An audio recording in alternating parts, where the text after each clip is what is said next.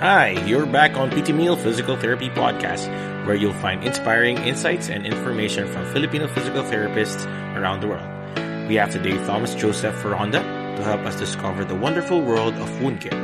He earned his bachelor's degree in the University of Santo Tomas, Doctor of Physical Therapy from Boston University. He has been wound care credentialed from the National Alliance of Wound Care and Ostomy and certified wound specialist from American Board of Wound Management. In this episode, he discussed what wound care and physical therapy entails, described performing sharp debridement, compressions, and burn management, and lastly, he shared his learnings from working in wound care and his advice to physical therapists who want to pursue a career in wound care. Come and take a listen. All right, welcome back to another plateful of PT Meal, Physical Therapy Podcast, where we talk about interesting information and inspiration about the physical therapy profession and practice served to us by our fellow Filipino physical therapists. So for today's episode, uh, we talk about we'll talk about wound care in physical therapy with our guest, none other than Thomas Joseph Ferronda. He is a doctor of physical therapy, a certified wound specialist, and wound care certified. He is also the founder and director of the Wound Care Institute of the Philippines. So welcome to the show, TJ. Thank you so much. Thanks for having me. All right. So um, again, we, we're going to talk about uh, wound care in physical therapy. But before we uh, go further, uh, could you share to us how you started your physical therapy career? Oh, sure. So I graduated from the University of Santo Tomas in 2002. Shortly the same year, I took the board exams and left for the States in 2003. Mm-hmm. And luckily, I had an immigrant visa, so I actually went straight to California. No, yeah, California. And um, but I took the board exams anticipating to practice in New York. Oh, so okay. I first took the exam, I passed it, and um, I just my parents decided we wanted to stay in California, and I just decided to transfer my scores to mm-hmm. California. And but in California, one of the requirements if you're foreign trained is a period of clinical service, like an internship. Mm-hmm. It's a paid internship, so I had to undergo that training, and um, I was first assigned in acute care uh, physical therapy in one of the county hospitals here, mm-hmm. and um, so eventually they absorbed me in the hospital as a staff member right after my period of clinical internship so I got my full pledged license in 2004. Mm-hmm. Uh, so that was like August after the period of clinical internship. And after acute care, I rotated in uh, wound care even as an intern. Mm. And that's where I really fell in love with the practice. And mm-hmm. that's where I was assigned actually after um, getting my license. Mm-hmm. And I if I was also trained in burns in the burn mm-hmm. unit. So this hospital is particularly known for their burn. So I was the backup burn therapist at that time, and um, so I was also rotating over the weekends, even in wounds uh, in acute care. So I saw people in ICU, transitional care unit, orthopedics, med surg, and Shortly after that, in 2008, I got my certified wound specialist credential from the American Board of Wound Management. And after practicing in the wound care clinic. So, this hospital has a physical therapy based outpatient clinic. So, that's where I got mentorship and experience. Then I took the exam. And after passing the CWS, I eventually graduated um, with a doctorate from Boston University in physical therapy and and um, shortly in 2011 i transitioned to home health physical therapy therapy with kaiser permanente and that's where i also did wound consults and mm-hmm. regular home health physical therapy. And now i've transitioned to uh, another hospital system sutter home uh, sutter Health Foundation, Medical Foundation, and I am their wound care specialist for one of their um, outpatient physical therapy facilities. Nice, uh, great training in, in big health systems, Kaiser right. and Sutter. oh well, in 2011, I founded the Wound Care Institute of the Philippines, hoping to impart my knowledge to our kababayans in the Philippines and to give, you know, conferences, symposia. Originally, the purpose was just to provide continuing education. Mm-hmm. And now we are expanding. This is already, the Wound Care Institute of the Philippines is now a corporation. Oh, nice. We have, um, you know, co-owners in this uh, undertaking, mm-hmm. and we are uh, about to open our first physical therapy-based wound clinic in one of the hospitals in Antipolo. So pretty soon, you'll hear about it. Oh, exciting! That's an exciting news. So, um, starting from your internship to to now, you've been in wound care. Um, so, can you elaborate to us what wound care management is um, coming from a physical therapy standpoint because i remember when i was a student um, wound our, our wound care is is limited to like infrared to mm. to iontophoresis right. to to hydrotherapy so mm-hmm. in your practice what what uh, types of intervention did you do as a physical therapist in in wound care well wound care is very unique um, considering the fact that not a lot of us underwent the training in, in school about it. Mm-hmm. Although, if you review the Practice Act, uh, we are not limited to modalities in wound care, as mm-hmm. we know. We mm-hmm. actually do selective debridement, meaning like Sharp's debridement. It's part of our practice. Even if, if you were not certified, you are allowed to do selective sharp debridement as long as it is non-viable tissue. When I say non-viable, it's the necrotic unhealthy tissue like slough, so things like that. Part of physical therapy, of course, we need decision making. Mm-hmm. You know, when you make decisions, what specialized dressing should you use? Mm-hmm. There's also compression for venous insufficiency. There, um, so it's the proper use of analytical skills. What dressing should I use? What um, modality should I use? You can combine electrical stimulation mm-hmm. there are ultrasound other you know other modes of intervention but of course a big part of wound care is the assessment like any physical therapy treatment you need to have right. an assessment so a lot of it comes from you know good assessment skills and i would say excellent assessment skills measuring the wound you know taking note of the drainage the tissue mm-hmm. quality surrounding tissue it also involves a lot of testing you know, like for venous ulcers, getting ankle brachial indices, yeah. things that are unfortunately not discussed when we were in, that were not discussed in school. All of these you learn through practice and through uh-huh. experience, and that's what I luckily had mm-hmm. as, a, as, a, physical therapist here in the states. Mm-hmm. So it's and up to now, um, in my role, that's what I do and that's that's what i can bring to the table and if i can do it then you can definitely learn how to do it mm-hmm. so uh, you mentioned that it's it's part of the scope of uh, physical therapy practice so even if uh, a pt doesn't have a, a specialized um, like seminar or course mm-hmm. they can do that provided they, they feel confident in per, in, Correct. In doing, as long as they have certain companies have competencies. So mm-hmm. when I started as a wound therapist, I didn't have any certifications or training, mm-hmm. but through mentorship, you know, you get the, all this knowledge and experience, and in three years of full time wound care. After three years of full time wound care, you're qualified to take the certified wound specialist exam. Mm-hmm. So it's a board exam from the American Board of Wound Management the minimum qualification is that you have a bachelor's degree mm-hmm. and you have at least three years of documented full-time experience mm-hmm. and i think they've revised it to accumulated experience now so mm-hmm. let's say you've been practicing wound care on and off for the past so and so years mm-hmm. as long as you have a total of at least three years then you are you can register and take for the take the board exams which is actually a very difficult exam mm-hmm. that you have to take every 10 years. Every 10 years. So I took my exam in 2008 and I renewed and took the, the, the same exam 2018. I see. So, so there is there are other ways to get certified. There's another organization that has several pathways, but this is where I started. Mm-hmm.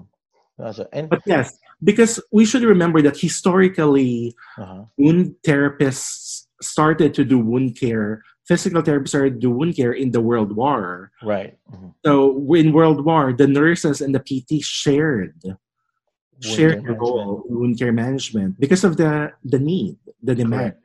So so since then, practice has evolved in physical therapy, and we we got that to a point where we are still go-to people and part of the multidisciplinary team. Mhm.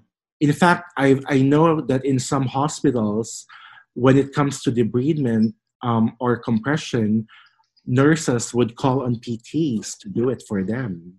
Really? Yes, I would think nurses would be more what do you call this? Adept or more um uh Mm. I familiar with not like. I would not like to downplay the role of nurses Ah. when it comes to wound care. Uh-huh. But if you compare a nursing graduate from a Mhm. physical therapy graduate, Mhm. if you ask me who has more training in sharp debridement, then that's where I would say I beg to disagree that nurses are more competent fresh out of school in sharp debridement because PTs are probably more competent. But we don't practice much of like uh the knife skills. We, So- but we should. We should have. So here in the states, um, there it's if you look at the curriculum here in the states, I think they have one semester or even two. They have laboratory in wound care, and this is something that we Oh, that in the future we would like to integrate in the Philippines. And right. when I give when I gave courses in in the Philippines, uh, you know, we would demonstrate how to let's say do an Unna boot for compression, and I've I've taught a course in the University of Santo Tomas, a two day course, and I we actually had hands on like how to use a scalpel maybe in debriding an orange. So- Wow. Yeah, So how do we apply an Unna boot? So these things can be learned, and we, you know, this is something in the works, and hopefully, when we Mhm. get to the integration of this wound care in, in our curriculum, especially in our alma mater, then Mm. it would be something advantageous not just for the students but for the faculty as well. Right. It, it it's exciting to learn that um, students will be able to to practice wound care better or and have more knowledge and skill on that. But but I feel relieved that I already passed that because I'm really I don't really like blood. That's why I went to physical therapy. There are a lot of ways to practice, like debridements, sharp debridements with a scalpel, a forceps. Uh-huh. Even as a staff member, I practiced it on a, on the orange, on an orange. Uh-huh. You practice on an orange. So you practice how to de- debride the orange. You know, Mhm. properly position the scalpel, use the forceps. You can also use uh, the, a pig's shank or a pig's thigh to do it. Oh, In debridement classes in the states, that's that's what they use most of the time. I see. Yeah, because um, when I practice here in home health, um, I, I would I, I had uh, total hip or total knee patients, and my my case manager would say, "Okay, uh, you can take off the the staples." I'm like, "Me? I'm a physical therapist. Shouldn't the nurses do that?" Uh, you're the only one in that case, so you can do it. Which is actually the wrong statement to, to explain that because if you look at the Practice Act again in the US, in my 10 or plus years in home health, I removed staples. And even Kaiser, where I used to work, nurses and PTs remove staples. So it is a competency. And there it is something that can be learned. We were just aware of it. Although some home health companies use nurses to remove the staples, but PTs can do it. Total, total hips, but I think in our in my fe- a recent um work, we were using it. PTs were allowed to take it out in total hips, total knees, you know, um, uh, hip fractures or intertrochanteric fractures. You know, hmm Yeah. yeah that, I was just surprised that that is my first encounter here that um, that physical therapists can do wound care. I did uh, I did try to look it up in the scope of, of Mhm. practice and and I did see that yeah physical therapists can do wound care. It's just that like you I ha- I have to say that I wasn't confident enough, but the case manager was um, supportive that she said that if if I needed some supervision to do it for the first time, that she can come with me uh, to that patient. right? And, and you also mentioned um, providing patients compression, Correct. Unna boot. So Mhm. it's also Okay. So in what cases of of uh, or conditions do we provide that to patients? So you have to remember that the gold standard of treatment for venous insufficiency ulcers is always compression. Compression. Mm-hmm. So, uh, apart from wound management, elevation, Mm-hmm. it's compression. So there are a lot of different kinds of compression. A simple ACE wrap sometimes, a simple elastic Tubigrip or a stocking is suffice. But we have Unna boots, we have uh, four layered compression systems available in the market. We have three layered compressions. Different. There are two layered compressions, and as far as doing them, Mm-hmm. it is something that can really be learned and it is the gold standard so if you have a venous ulcer Mm-hmm. and the, there are no contraindications underlying comorbidities and the patient can tolerate compression then you have to initiate compression this is the problem what, what i call passive wound care that i see Mm-hmm. like I've encountered a lot of nurses in home health who would Mhm. ask themselves, the wound's not healing. Oh yes, it's not healing because you're not doing compression. They've been doing the same dressing for two months and Mm-hmm. not changing the dressing. So you're not actually doing anything good for the patient. You're just doing a dressing change. Right. Which the caregivers can do Correct. if they if they if they teach it. That's something that I feel strongly about that I'm not that again that I'm downplaying the the, the Mhm. dirtiness, but I just feel like you have to be really proactive when you do wound care management. Right. I've seen a lot of clinicians stick to the same dressing and Mhm. show the, the wounds are not healing. But you have to remember there are different parts of your treatment. Have you educated them to elevate their legs? Have you Mhm. educated them to, you know, use compression? So Mhm. are you applying compression? Because if you are treating a venous ulcer, and it is a definitely venous in nature, the wound, don't expect the wound to heal in an instant or positively if you don't consider all aspects. And it's not just that. Are you can have you checked the labs? Is the patient um, nutritionally deficient? Mhm. So there are a lot of things you have to consider as a wound therapist. It's not just treating the wound; Mhm. you have to treat the patient as a whole. Right. So what about uh in, in patients who had burns? Mm. Uh, do we also provide like Yes, uh uh definitely. Um, I've seen a lot of burns here, pediatric and adults, especially in the winter in cold season. We have scald burns, which is the most common cause for, especially for children. How many times have I seen burn children who got burned in a restaurant? They pull the soup, spill in them, second to th- second to third degree burns. So, so especially if they're in a joint area. So as a physical therapist, you're in a more advantageous position because you treat the burn with a specialized dressing. Try to think, what else can I do? Exercises to prevent contractures, yeah right positioning positioning after the wound has healed. What else can you do? Scar management. It's also your job as a wound therapist to say, does the patient need burn garments, compression garments, to make sure that that joint doesn't, you know, scar and cause functional decrease after the, the burn heals. And for each type of burn, there is a, you know, uh, different kind of dressing that you would use. And it depends on the presentation.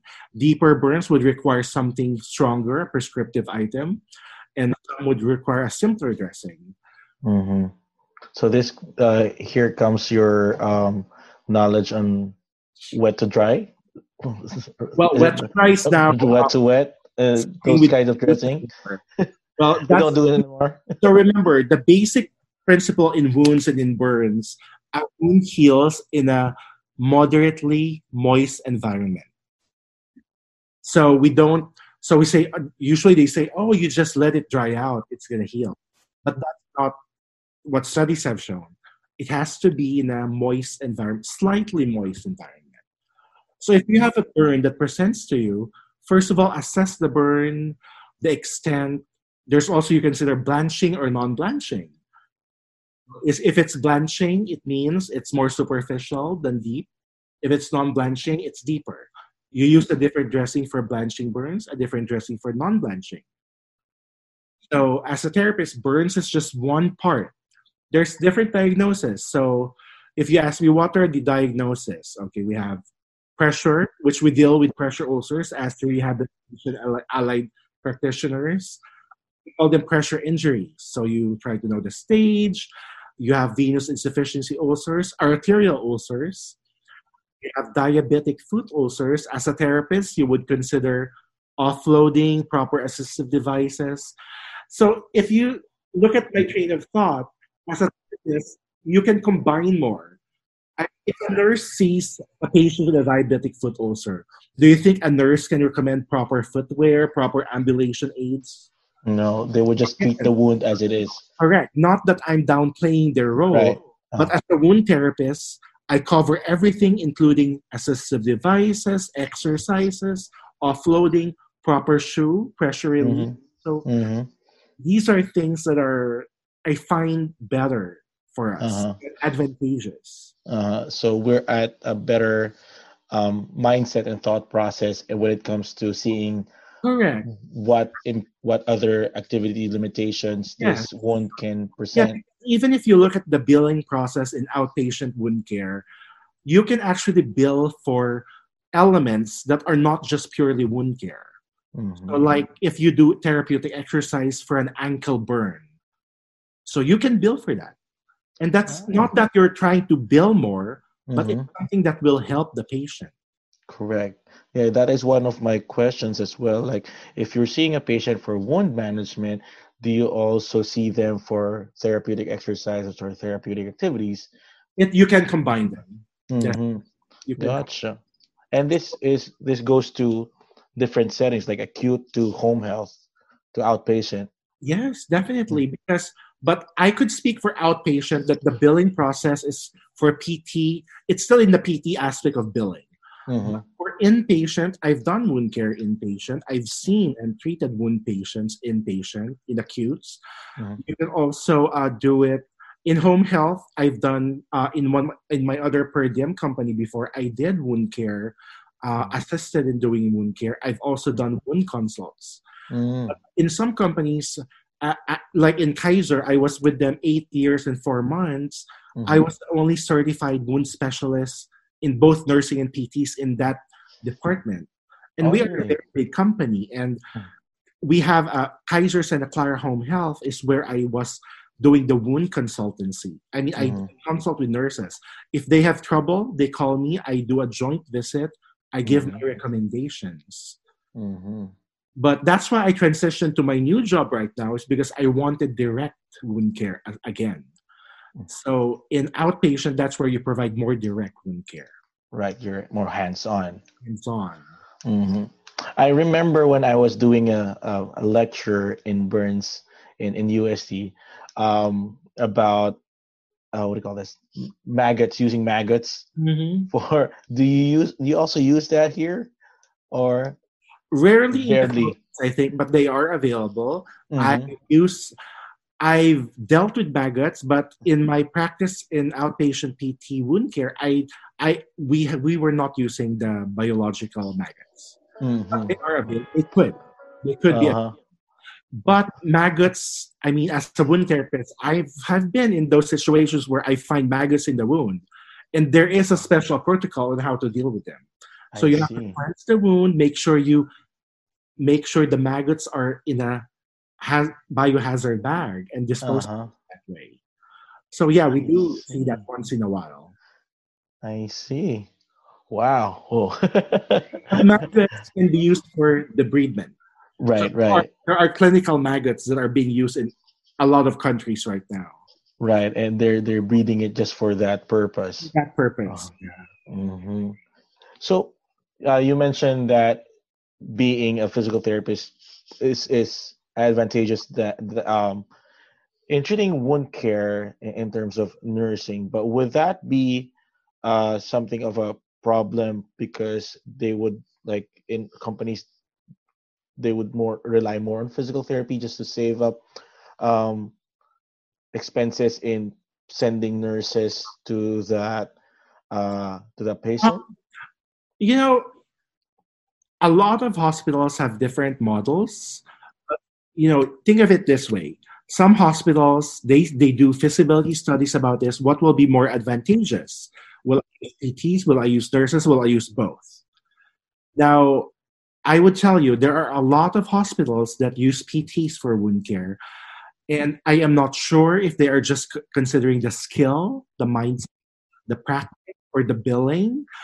But I would say different hospitals, different um, protocols, and different choi- choices, different preferences. But there are a lot of hospitals that utilize PTs. Mm-hmm. Oh, I see.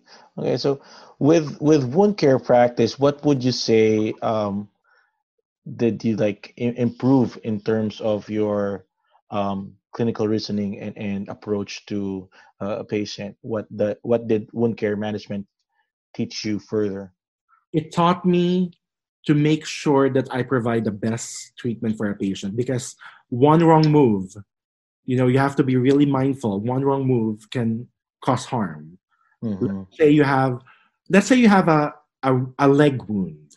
You don't know if it's venous or arterial. Right. Haphazardly, you say, "Oh, it looks. I think it's venous," but then and then you compress the wound with an Unna boot. mhm, But then you realize, oh, it's arterial. Then that would have been bad. So this wound care taught me to be, you know, be think, use my Mhm. critical thinking.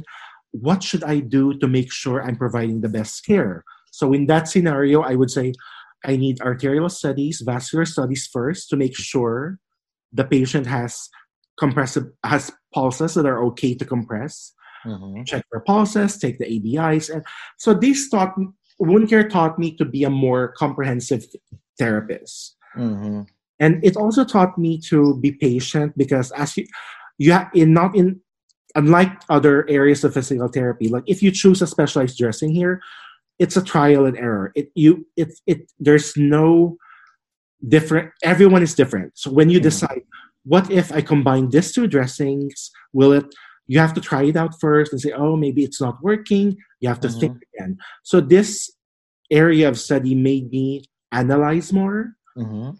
and think more of what other things I could use. Oh, I see. Being creative. Definitely, you have to be creative in wound care because in Mhm. wound care, I always like to combine. Like, let's Mhm. say you have a non-healing wound, Mhm, a non-healing chronic wound, non-healing for let's say three weeks, and you've been using calcium alginate for three weeks already, and the wound mhm, just getting bigger, the wound's getting macerated. But you have to think what other methods should I do in order to improve the wound? mhm, Should I start doing, let's say, e-stim to make it Mhm. heal, try to make it heal faster? mhm, Or should I change the dressing? And in that case, I'm more very I'm very aggressive with my wound care, very proactive, I should say. I always incorporate dressings that are I think could speed it up. Like if a dressing is dry, too dry, I use something like a gel to make it a little moist. Mhm, If I have a dressing that's too wet and you're using a gel, then that doesn't make it. It's too moist, so it's not good. Correct. So in that way, you think, oh, okay, I'll switch from a gel to a foam. So Mhm, and if the it's non-healing, I combine a dry wound. A dry wound, I would use a gel with collagen powder. So mhm, you know, you mix and match. It's like just like playing. mhm. Right. And to be honest with you, in practicing wound care, I enjoy it so much that I don't even consider it work anymore. Mhm. Right. I just consider it like I'm playing. Uh-huh. know, I, I hope you get the point. It's not that I'm trying to be playful with my Right. profession, Right.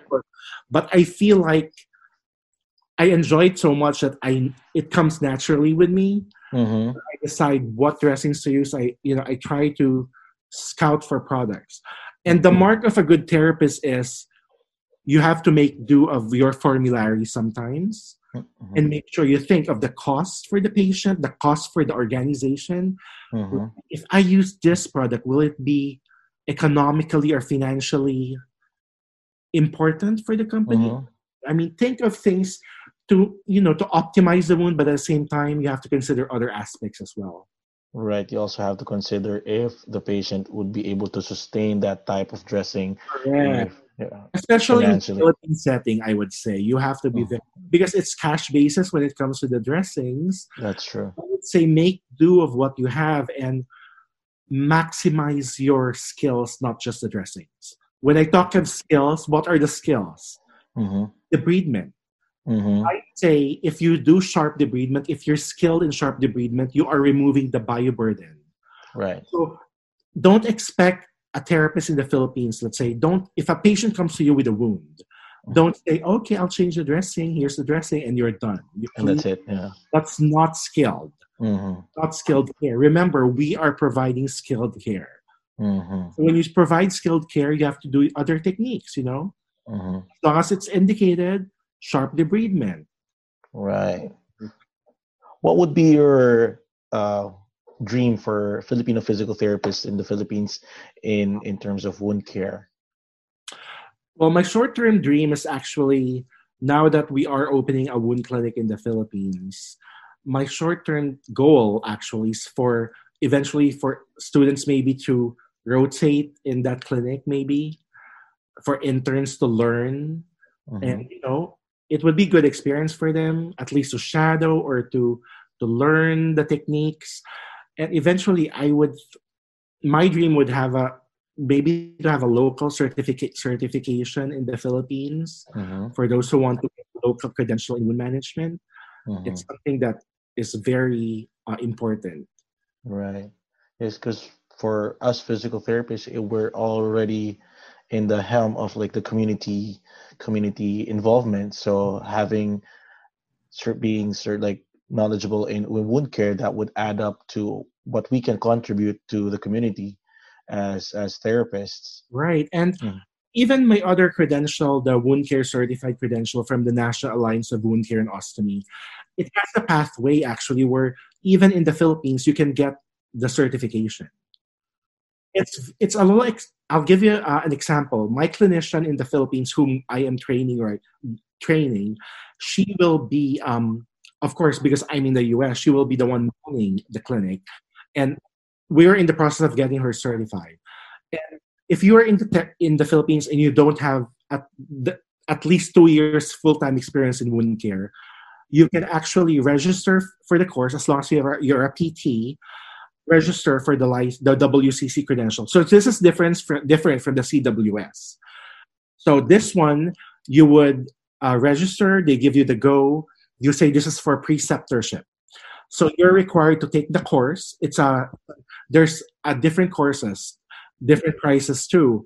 And there is a course, an online course from woundcareeducators.com, which is like $890.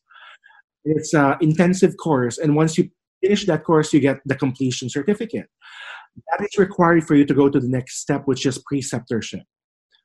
A preceptorship, it has to be with an approved preceptor. Not anyone can teach you. I am an approved preceptor. So that preceptorship is 120 hours. So there is a competency checklist, and I actually evaluate and make sure that clinician knows what she or he is doing. Once she passes the preceptorship, I assess, write down my notes, send it to the board. They give the go signal for that person to take the board exam. And if you are in the Philippines, you can take this through a computer in one of the testing centers, I think in Makati or Manila. Also like Prometric. Yes, ProMed. Mm-hmm. Ah. That is nice. one thing. So that's what we are doing with the my clinician right now. Mhm, Right, being certified in wound care. So that is one of the certifications a PT can get. It's called Mhm. Wound Care Certified Credential from the National Alliance of Wound Care and Ostomy. And I have both certifications. hmm The Certified Wound Specialist with the American Board of Wound Management and the Wound Care Certified Credential from the National Alliance of Wound Care and Ostomy. And you're also an approved uh, uh, preceptor. Yes, I'm an approved preceptor with the National Alliance of Wound Care and Ostomy. Right. Yes. I see. So if if someone wants to get it into wound care, what can you um, advise them? What uh, traits or values do you advise that they have if they're interested in, in going to the field of wound care? I would suggest reading a lot. Mm-hmm. not just books, but there are so many journals right now Ameri- in, in online that are available. A lot Mhm. of magazines, journals, blogs, um, white practice papers. You know standards of practice pearls of wisdom there are so many documents available online and that's how i did it so Mhm. not just the experience the practice i read a lot a lot Mhm. of books a lot of journals and wound care is an ever evolving field Right. it's a billion dollar market and in a span of a few weeks you have a new dressing again so you have to know all these developments and yeah. we're not just limited to dressings that are specialized, but we have different modalities that are being used in the wound care spectrum. I don't know if you've heard of negative pressure wound therapy or vacuum assisted closure. So these are, you know, you use a foam or a gauze. It's negative pressure with a machine that's portable, or even they use this in inpatient. Oh, I think I've seen that. That the the it's like sucking the like Yeah. sucking the It's a vacuum. the, it takes practice do that, but it's something that I enjoy. It's like arts and craft. You shape the foam, right. you, know, you fill the tunnels with special white foam, or you know, if you want other, combine it with other dressings, and so it is. There are a lot of different things we do, not just Mhm. dressing, debridement. You know, you also try to you know do these things, e-stim, Mhm. other modalities, and this one, negative pressure wound therapy, very popular in wound care. Plus, you get to communicate with doctors. You get to communicate with other nurses, members of the field. Like if you had a patient with a social problem, you would communicate with a social worker. If you have a patient who you think is suffering from nutritional loss or low albumin levels, I would communicate with their primary care physician or even their Mhm. dietitian. You know, uh, Mhm. or what could they do to make improve their nutrition? Uh-huh. So there's Wow. so many things to consider. In your experience coming from like you said you you started with uh you started your work here in the acute care internship right and and wound care. Um when did you realize or what was that aha moment that you felt that oh i i'm already um comfortable with wound care. I'm not i don't feel like a, a novice anymore I would say I I felt comfortable in wound care at that point Mhm. when I when instead of fearing to go to work in the morning, Mhm. like I was just so excited to go to work. Mhm. ah That was the turning point. I remember as a new therapist, especially from the Philippines, from a foreign country, Mhm. in the big county hospital here, Santa Clara Valley Medical Center. Imagine my internship. I'm sure you've you've also went to. Did you go through internship? Uh, I was able to uh, pass the what do you call this? Oh, you you Uh, endorsed your license. I endorsed my license from Maryland. Oh yeah, so yeah. I started from scratch here in California. Mhm. I was really I didn't. My only clinical experience in the Philippines was my internship. Mhm. When I went to the states, I was actually, you know, really scared, Mhm. even in the acute setting. But Mhm. when I went to wounds and became very comfortable with my expertise, Mhm. the turning point was when I woke up each morning and I looked forward to going to work. Oh wow. Like I, like I was so driven. Mhm. Even up to now, like in my new job, like I can't wait to to, to go to work and Mhm. be a wound therapist. Mhm. And this new job of mine actually is the first job I've seen that that job title in their job description actually says wound care specialist.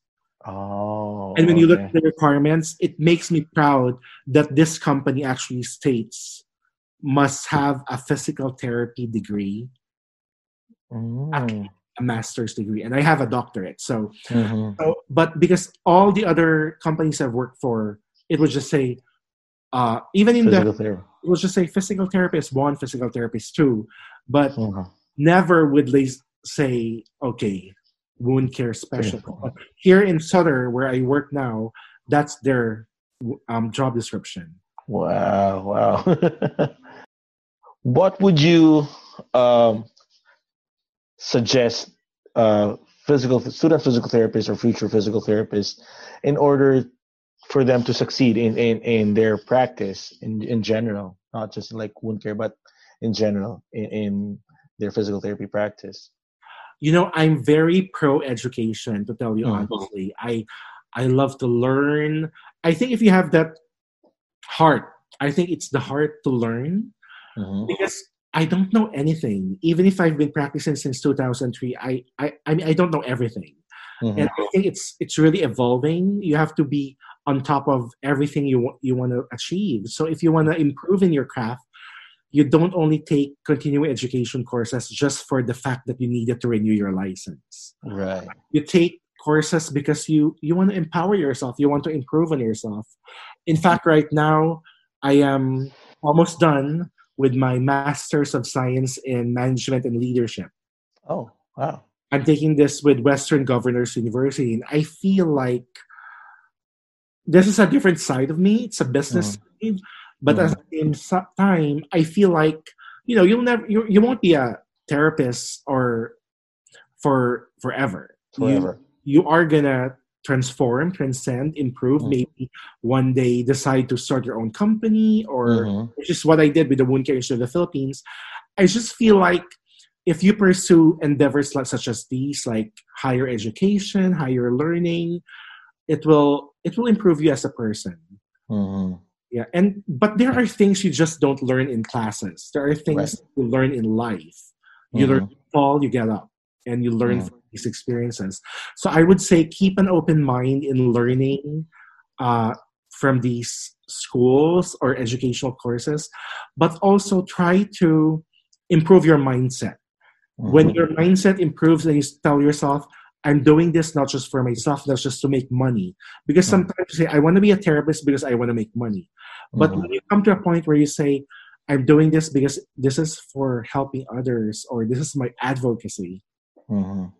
then a big part of you just makes you shine out that, you know, your qualities that are beneficial not just for the organization you work for, but for the patients. Right. Because we're always learning, always evolving. Yeah, and we don't just learn from our teachers, our mentor, our Mhm. peers, our colleagues. We also learn from our patients. Correct. And that's something I've experienced that I've learned hmm uh, in my practice here. I, I try to reflect, and that's one of the things I want to encourage others to do. hmm Every day, every give your time to reflect. You know, Mrs. X or Mrs. Y is doing this. What should I have done differently? So you try to question yourself. Um, you know, should I have done anything differently? hmm hmm Especially with your treatments. hmm So don't just be satisfied with what you already did, but see if there's some- don't be, don't be something. complacent. Don't Mhm. just say it's enough. Uh-huh. don't be ju- don't just be at par with the sta- the status quo you know you have to remember eh, each patient is different and even in when it's very common parang when you in filipino it's like de cajon hmm for this case this is what you do this case this is what you do but remember no even when you're doing home health a total knee patient with the same diagnosis of another patient in another patient it's not never different Right. So that- present differently. Yeah. Yeah. Okay. Um. So as a, a last question for for you, um, um, what would be the the three ingredients that you carry um, every day in your life that you think are in, essential? There, this can be um, a thing, a, a value, a lesson that you think that are very important or essential in your life. You carry in your work and in your day to day life. number one i think is faith hmm um, as a Thomasian, I've been brought up with a lot of values that would always direct me that if you find something wrong in your personal life, career life, or school, or any situation, it's always you have that faith faith in yourself, faith in others, faith that in some way or another you are helping a person and that person will have a better quality of life because of you. Mhm. So faith, and of course, in our in a higher power. Mhm. So that's what I firmly believe in. Number two, I would say humility. Mhm. At the end of the day, even if I have credentials, certifications, degrees, or whatnot, these are non-essential. I consider these non-essential in my career. Mhm. I mean, in my career, yes, they're essential, but in my life, I would say I consider there are a lot of other things in life that are far more valuable such as family Mhm. and community and advocacy, social awareness. And these things you cannot learn, but you have to live with them and try to gain experience from them. Number three, I would say, is the value for, um, I would say, education. The Mhm. value for education. I would, I would say, be proactive in trying to learn new things, and try to find your passion.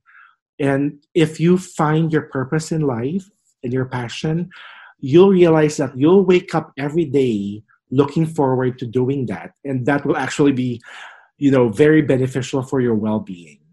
Mhm. I think that when you combine all of those aspects and you feel content that, oh, I'm doing something not just for myself. I'm, you know, what is better than being compensated, earning a living, doing something you love?